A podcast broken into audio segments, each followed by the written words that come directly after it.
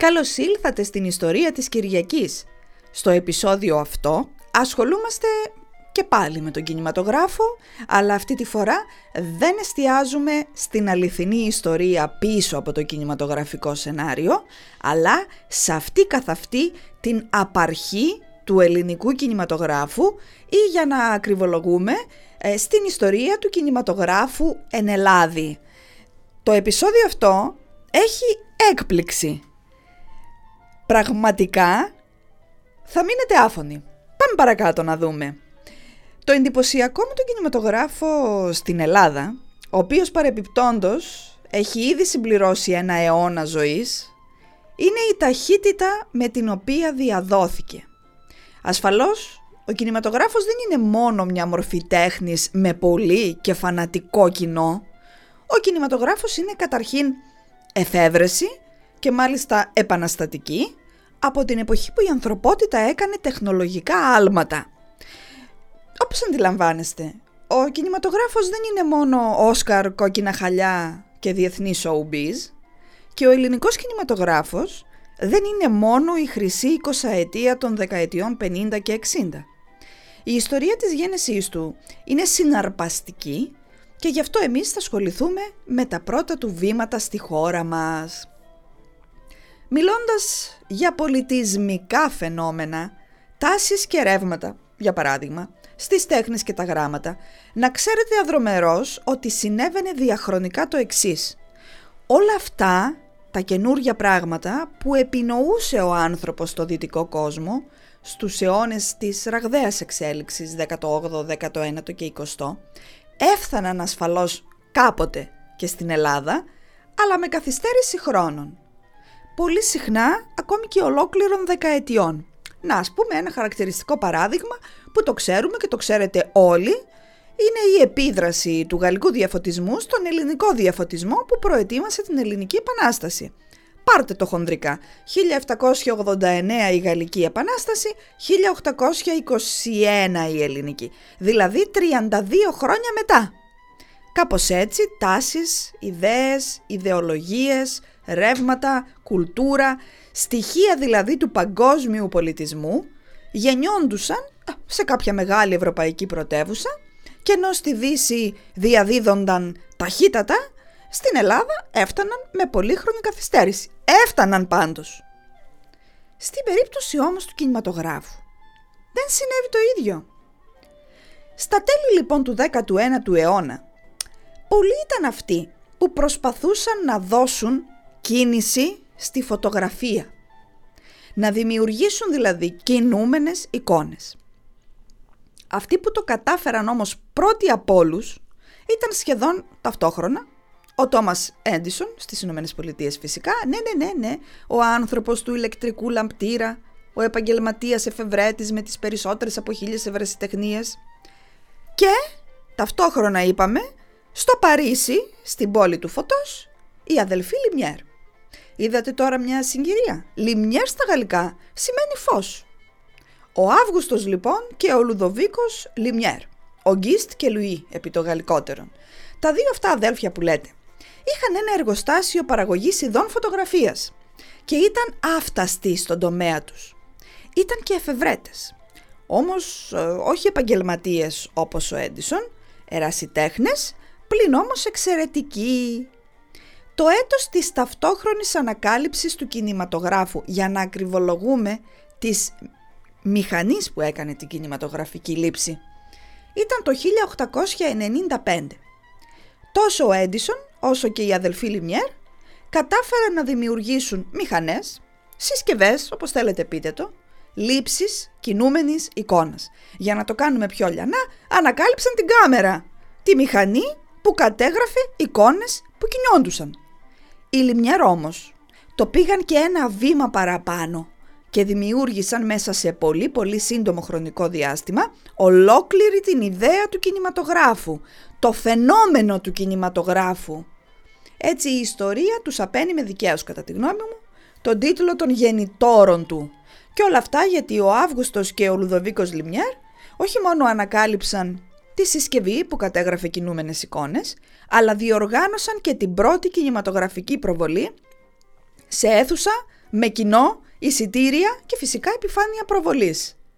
Η ανακάλυψη των Λιμιέρ, όπως φυσικά θα αντιλαμβάνεστε για τα τέλη του 19ου αιώνα, ήταν μια ε, αληθινή επανάσταση.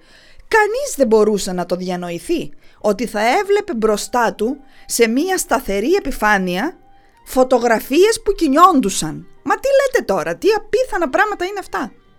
Η πρώτη λοιπόν αυτή ιστορική προβολή για την ανθρωπότητα έγινε στις 28 Δεκεμβρίου 1895 στο υπόγειο του Γκραν Καφέ του Παρισιού. Το event είχε προαναγγελθεί, είχε διαφημιστεί και οι Παριζιάνοι έτρεχαν ξετρελαμένοι να εξασφαλίσουν εισιτήρια για να δουν μπροστά τους το πιο εξωφρενικό πράγμα του κόσμου. Μα εικόνες που κινιόντουσαν. Και ποια ήταν η πρώτη ταινία, ας το πούμε έτσι. Ε, γιατί δεν πιστεύω να έχετε απέτηση για σενάριο, μυθοπλασία και star system, ε; όχι ακόμα.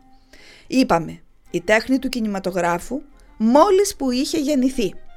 Η πρώτη λοιπόν ταινία των αδελφών Λιμιέρ ήταν διάρκειας λίγων λεπτών και κατέγραφε στατικά, μονοκάμερα, την έξοδο των εργατών από το εργοστάσιο που διατηρούσαν οι δύο εφευρέτες. Βεβαίως ακολούθησαν και άλλες ταινίες τέτοιου τύπου, με την άφηξη ενός τρένου στο σταθμό για παράδειγμα. Οι χειριστές της συσκευής που είχαν ανακαλύψει οι αδελφοί Λιμιέρ ήταν αρχικά επαγγελματίες φωτογράφοι, οι οποίοι ονομάστηκαν «Οπερατέρ» και στη συνέχεια και εφόσον το ενδιαφέρον του κοινού για τη νέα εφεύρεση γιγαντονόταν, έγιναν και επίσημα οι επαγγελματίες του κινηματογράφου. Την ίδια ώρα, στην άλλη μεριά του Ατλαντικού, ο Έντισον, που είχε επίσης ανακαλύψει τη δική του συσκευή λήψης και προβολής κινούμενων εικόνων, επινόησε παρακαλώ την κινηματογραφική παραγωγή. Μιλάμε πάντα για το 1895. Εν ολίγης, όχι μόνο δημιουργούσε φιλμ, αλλά διοργάνωνε την προβολή τους και κυρίως τη διανομή τους στις αίθουσες. Βλέπετε το φαινόμενο κινηματογράφος οριστικοποιήθηκε με πολύ μεγάλη ταχύτητα στη μορφή που το γνωρίζουμε όλοι σήμερα. Μάλιστα, ένα χρόνο μετά, ο σπουδαίος εφευρέτης υπήρξε και παραγωγός της ταινίας «The Kiss», στην οποία για πρώτη φορά στην ιστορία καταγράφηκε και προβλήθηκε το πρώτο κινηματογραφικό ερωτικό φιλί. Φυσικά η ιστορική αυτή πρωτιά είχε και παρατράγουδα έτσι, καθώς το φιλμ θεωρήθηκε πορνογραφία και ο Έντισον είχε τραβήγματα με τη δικαιοσύνη. Στην Ευρώπη τώρα, η οπερατέρα από τη Γαλλία, εξοπλισμένη με τις κινηματογραφικές μηχανές των αδελφών Λιμιέρ, ταξίδευαν σε διάφορες χώρες, καταγράφοντας οτιδήποτε τους έκανε εντύπωση. Έτσι ο κινηματογράφος τα πρώτα χρόνια της ζωής του ασχολήθηκε με τον ντοκιμαντέρ στην ουσία, την καταγραφή δηλαδή γεγονότων της καθημερινότητας, όπως ήταν η έξοδος των εργατών από το εργοστάσιο, η προσέγγιση του τρένου στην αποβάθρα, τέτοια καθημερινά. Οι οπερατέρ που ταξίδευαν στο εξωτερικό ήταν απεσταλμένοι των εταιριών κινηματογραφικής παραγωγής. Δεν πρόλαβε να δημιουργηθεί το φαινόμενο, η παραγωγή ξεκίνησε. Εταιρείες δηλαδή. Καταγράφοντας εκδηλώσεις, γεγονότα και διάφορα άλλα συμβάντα, όχι στημένα, χωρίς σενάριο. Ήταν η πρώτη οπερατέρ ειδήσεων, κάπως έτσι σκεφτείτε το. Οι οποίες ειδήσεις προβάλλονταν στη συνέχεια στις αίθουσες. Εντάξει, λίγο τεροχρονισμένα, λίγο παλιές, αλλά τέλος πάντων ειδήσεις. Κάπως έτσι δηλαδή γεννήθηκαν τα λεγόμενα επίκαιρα που έμοιαζαν με δελτίο ειδήσεων. Η ραγδαία εξέλιξη του κινηματογραφικού φαινομένου έφερε αναπόφευκτα και το τρίτο είδος, τη μυθοπλασία. Με σενάριο και ηθοποιούς που ακολουθούσαν τις οδηγίες ενός επιβλέποντος, του σκηνοθέτη δηλαδή, με το κινηματογραφικό αυτό προϊόν να εντάσσεται στη σφαίρα της ψυχαγωγίας. Ασφαλώς, θα αντιλαμβάνεστε ότι όλα αυτά μέχρι και την πρώτη δεκαετία του 20ου αιώνα γίνονταν στατικά, με μία κάμερα, που ήταν τοποθετημένη απέναντι από τη σκηνή της δράσης. Οι πολλές κάμερες που προσφέρουν τη δυνατότητα διαφορετικών γωνιών λήψης, η εναλλαγή των πλάνων και φυσικά η διαδικασία του μοντάζ είναι μεταγενέστερες τεχνικές στο κινηματογραφικό φαινόμενο από τις αρχές μέχρι τα μέσα της δεκαετίας του 10, έτσι, πατέρας των οποίων θεωρείται ο Γκρίφιθ, David Griffith το όνομά του. Και ενώ λοιπόν θα περίμενε κανείς ο κινηματογράφος να φτάσει με καθυστέρηση στην Ελλάδα, όπως γινόταν με όλες τις ιδέες, τα ρεύματα και τις τεχνολογικές εξελίξεις, βρισκόμαστε μπροστά σε μία έκπληξη. Η πρώτη κινηματογραφική προβολή στην Αθήνα έγινε περίπου ένα χρόνο μετά την παρθενική προβολή των Λιμιέρ στο Παρίσι. Για να ακριβολογούμε, 28 Νοεμβρίου 1896, σε μία αίθουσα που είχε νοικιαστεί ειδικά για το σκοπό αυτό, σε πολύ κεντρικό σημείο της πρωτεύουσας, εκεί στην Παλιά Βουλή από πίσω. Όπως ήταν αναμενόμενο, στην κινηματογραφική αγορά στην Ελλάδα, ως προϊόν με ζήτηση και παραγωγή κυριάρχησαν οι γαλλικές εταιρείες παραγωγής, που διοργάνωναν και τις προβολές των ταινιών, οι οποίες φυσικά ειδικά τα πρώτα πρώτα χρόνια του 20ου αιώνα ήταν ξένες, έτσι, κυρίως γαλλικές, αμερικάνικες και κάποιες ιταλικές. Αρχικά, οι ταινίες στην Ελλάδα προβάλλονταν στο δημόσιο χώρο, στις πλατείες δηλαδή, γιατί με αυτό το είδος ήταν εξοικειωμένος ο Έλληνας θεατής. Να σας θυμίσω τον Καραγκιόζη; Δημόσια, στον ανοιχτό χώρο. Από την Αθήνα επεκτάθηκαν στη Θεσσαλονίκη, μετά στη Σύρο και κατέπιν και σε άλλες μεγάλες επαρχιακές πόλεις. Η αγάπη του κοινού για το νέο θέαμα όθησε κάποιους από τους ε, ιδιοκτήτες θεάτρων να διαθέτουν τους χώρους τους για τις προβολές και πολύ σύντομα υπήρξαν και οι πρώτοι κινηματογραφικοί επιχειρηματίες οι οποίοι δημιούργησαν αίθουσες αποκλειστικά για το σκοπό αυτό, δηλαδή την προβολή ταινιών. Εκεί λοιπόν γύρω στη δεκαετία του 20 η προβολή ξεκινούσε με τα λεγόμενα επίκαιρα. Δηλαδή αν ήθελες να πας στον κινηματογράφο στην Αθήνα, στη Θεσσαλονίκη, σε άλλη μεγάλη επαρχιακή πόλη τη δεκαετία του 20 έβλεπες αυτό. Πρώτα επίκαιρα. Ειδήσεις δηλαδή, γεγονότα από διάφορες χώρες. Στη συνέχεια έβλεπες μία ταινία πολύ μικρού μήκους, με κομικό συνήθως περιεχόμενο και μετά απολάμβανες την κύρια ταινία που ήταν μεγάλου μήκους και ήταν δραματική. Αντιλαμβάνεστε βεβαίως ότι στο χρονικό αυτό σημείο είναι το σημείο 0. Το σημείο δηλαδή εκείνο κατά το οποίο γεννιέται και το Star System αφού αρχίζουν να αναδύονται οι κινηματογραφικοί αστέρες. Το συναρπαστικό θέαμα εννοείται δεν άφησε ανεπηρέαστους τους Έλληνες δημιουργούς ναι, ναι, ναι, καλά ακούσατε Έλληνες δημιουργούς. Από τη δεκαετία του 20 και μετά αρχίζουν να εμφανίζονται ολοένα και περισσότερες ελληνικές εταιρείες παραγωγής. Όπως για παράδειγμα η εταιρεία των αδελφών Γαζιάδη, οι οποίοι το 1927 κινηματογράφησαν τον Προμηθέα Δεσμότη, του Άγγελου Σικελιανού και της Εύας Πάλμερ Θεατρική παράσταση βεβαίως αρχαίας τραγωδίας κατά το φεστιβάλ αναβίωσης των Δελφικών Γιορτών, πλην όμως κινηματογραφήθηκε. Η πρώτη πρώτη πρώτη πάντως ελληνική εταιρεία κινηματογραφικής παραγωγής ήταν η Αθήνη Φιλμ.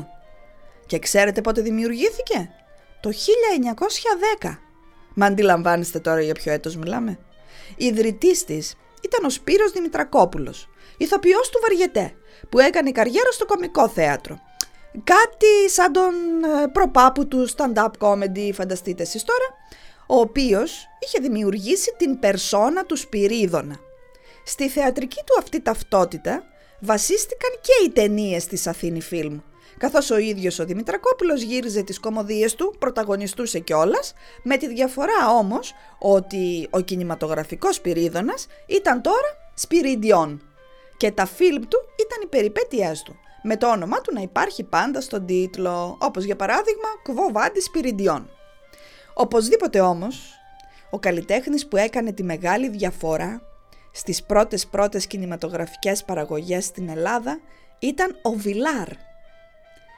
Όπως αντιλαμβάνεστε, το όνομα αυτό είναι καλλιτεχνικό ψευδόνυμο. Ο ρόλος αν θέλετε. Γιατί πίσω από τον Βιλάρ κρυβόταν ένας ηθοποιός μεγάλων αξιώσεων με διεθνή καριέρα, όχι διεθνή καριέρα φούμαρα που λέμε τώρα, διεθνή καριέρα κανονική, ο οποίος καταγόταν από την Κρήτη. Ο Νίκος Φακιανάκης, που καταγόταν από τα Χανιά, ήταν τα Σφακιά συγκεκριμένα, ήταν ηθοποιός του Μουσικού Θεάτρου και του Βαριετέ. Ήταν ιδιαίτερα ανήσυχος σαν προσωπικότητα, βγήκε στο εξωτερικό και κατάφερε να κάνει καριέρα και μάλιστα σπουδαία στη Γαλλία, στο Παρίσι. Επέστρεψε στην Ελλάδα εκεί κάπου στη δεκαετία του 20 ως Νίκος Φακιανός πλέον, είχε κόψει το Σφακιανάκης και έγινε ένας από τους πιο γνωστούς ηθοποιούς της ελληνικής επιθεώρησης. Ο κινηματογράφος τον είχε γνωρίσει στο Παρίσι, δεν τον άφησε φυσικά συγκίνητο. Βεβαίως έχοντας ζήσει και στη Γαλλία είχε δεχτεί και τις σχετικές επιδράσεις. Φαίνεται λοιπόν ότι συχνά όχι μόνο πρωταγωνιστούσε, αλλά σκηνοθετούσε και όλες τις ταινίες του, που ήταν φυσικά οι περιπέτειες της κινηματογραφικής περσόνας που είχε δημιουργήσει του Βιλάρ. Η πρώτη ταινία του Νίκου Σφακιανού ήταν «Ο Βιλάρ στα γυναικεία λουτρά του Φαλήρου». Το φιλμ αυτό, στο οποίο ο Σφακιανός υπέγραφε και το σενάριο και τη σκηνοθεσία, υπήρξε, σύμφωνα με τις καταγραφές, μία πολύ μεγάλη κινηματογραφική επιτυχία στην Ελλάδα. Δυστυχώς όμως δεν έχει σωθεί ούτε μισό φρέιμ από το έργο αυτό. Αντίθετα, η παλαιότερη σωζόμενη ελληνική ταινία μεγάλου μήκους με σενάριο είναι μια άλλη περιπέτεια του Βιλάρ. Με τον χαρακτηριστικό τίτλο «Οι περιπέτειες του Βιλάρ». Ε, δεν είχαμε πολύ εμπνευσμένους τίτλους η αλήθεια είναι, αλλά τέλος πάντων το συγχωρούμε, το φαινόμενο είναι στην αρχή του. Οι μελετητές διαφωνούν ως προς τον χρόνο της πρώτης προβολής της ταινίας. Εν πάση περιπτώσει, προβλήθηκε μεταξύ 1924 και 1929. Σώζεται σχεδόν ολόκληρη. Έχει διάρκεια μισής ώρας περίπου. Υπάρχουν βέβαια κενά λόγω της φθοράς όμως που έχει προκαλέσει ο χρόνος ε, στο φιλμ, αλλά η υπόθεση εξελίσσεται ξεκάθαρα, μπορείς να την παρακολουθήσεις άνετα και να την απολαύσεις κιόλας. και σας συστήνω να το κάνετε. Σήμερα φυλάσσεται στην ταινιοθήκη της Ελλάδας και είναι σαφώς ένα ιδιαίτερα σημαντικό πολιτισμικό τεκμήριο. Στιγμιότυπα μπορείτε να δείτε και εσείς στο YouTube. Κάντε το παρακαλώ, πληκτρολογήστε οι περιπέτειες του Βιλάρ Υπόσχομαι ότι θα εκπλαγείτε. Δεν θα μπορείτε να πιστέψετε ότι αυτό που βλέπετε είναι ταινία ελληνικής παραγωγής πριν από έναν αιώνα. Για την ιστορία λοιπόν, οι περιπέτειες του Βιλάρ είναι ένα ασπρόμαυρο βοβό φυσικά φιλμ σε σκηνοθεσία του Ζόζεφ Χέπ. Ήταν πασίγνωστος κινηματογραφιστής από την Ουγγαρία. Εγκαταστάθηκε στην Αθήνα το 1908 και ήταν αυτός που δίδαξε την τέχνη του κινηματογράφου στους Έλληνες οπερατέρ. Ήταν ο κινηματογραφιστής που κλείδωσε στην κάμερά του εικόνες από τη Μικρασιατική καταστροφή, αλλά και το αλβανικό έπος. Το σενάριο λοιπόν των περιπετειών του Βιλάρ ήταν του Νίκου Σφακιανού, ο οποίος πρωταγωνιστούσε, έχοντας στο πλευρό του την Starlet της εποχής Νίτσα Φιλοσόφου, επίσης γνωστή ηθοποιό της οπερέτας. Η φιλοσόφου στην ταινία διατηρεί το πραγματικό της όνομα, Νίτσα. Παρακολουθώντας λοιπόν τα φιλμάκια και τα αποσπάσματα από τις περιπέτειες του Βιλάρ που θα βρείτε στο διαδίκτυο, θα νομίσετε ότι βλέπετε ταινία του Τσάρλι Τσάπλιν. Ασφαλώς οι επιρροές από το Σαρλό είναι κάτι παραπάνω από εμφανής, όπως για παράδειγμα ε, τον αυτόνομο ρόλο που διατηρεί στην ταινία το μπαστούνι και το καπέλο του Βιλάρ, οι περιπέτειες του κριτικού φίλου μας είναι σαφώς κομμωδία καταστάσεων δομημένης στα πρότυπα του αμερικανικού και του γαλλικού βοβού κινηματογράφου. Ο πρωταγωνιστής μας είναι πραγματικά αστείος. Βιώνει γκροτέσκ καταστάσεις, ανατροπές, αιφνιδιασμούς και τυχαία συναπαντήματα, πέφτοντας συνεχώς σε γκάφες που προκαλούν γέλιο έχει μια μοναδική ικανότητα να προκαλεί μεγάλη αναστάτωση όπου και αν εμφανιστεί και βρίσκεται συνεχώς σε κίνηση καταδιωκόμενος ο ίδιος ή καταδιώκοντας άλλους. Μια τυπική δηλαδή κωμωδία η οποία όμως έχει και σενάριο, έχει υπόθεση και ερμηνείες όσο και αν είναι βοβή που αποδεικνύουν την αξιοσημείωτη υποκριτική ικανότητα ένα αιώνα πριν. Πιστέψτε με, δεν έχει να ζηλέψει και πολλά από τις αντίστοιχες ξένες παραγωγές.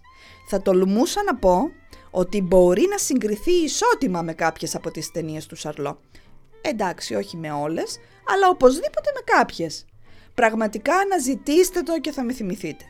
Στην ταινία βλέπουμε έναν γκαφατζή υπάλληλο καθαριστηρίου, τον Βιλάρ φυσικά, ο οποίος εντελώς τυχαία γνωρίζει την καλονή Νίτσα, την οποία αποφασίζει να ξεναγήσει με απρόοπτα και σπαρταριστές καταστάσεις στα αξιοθέατα της ελληνικής πρωτεύουσας.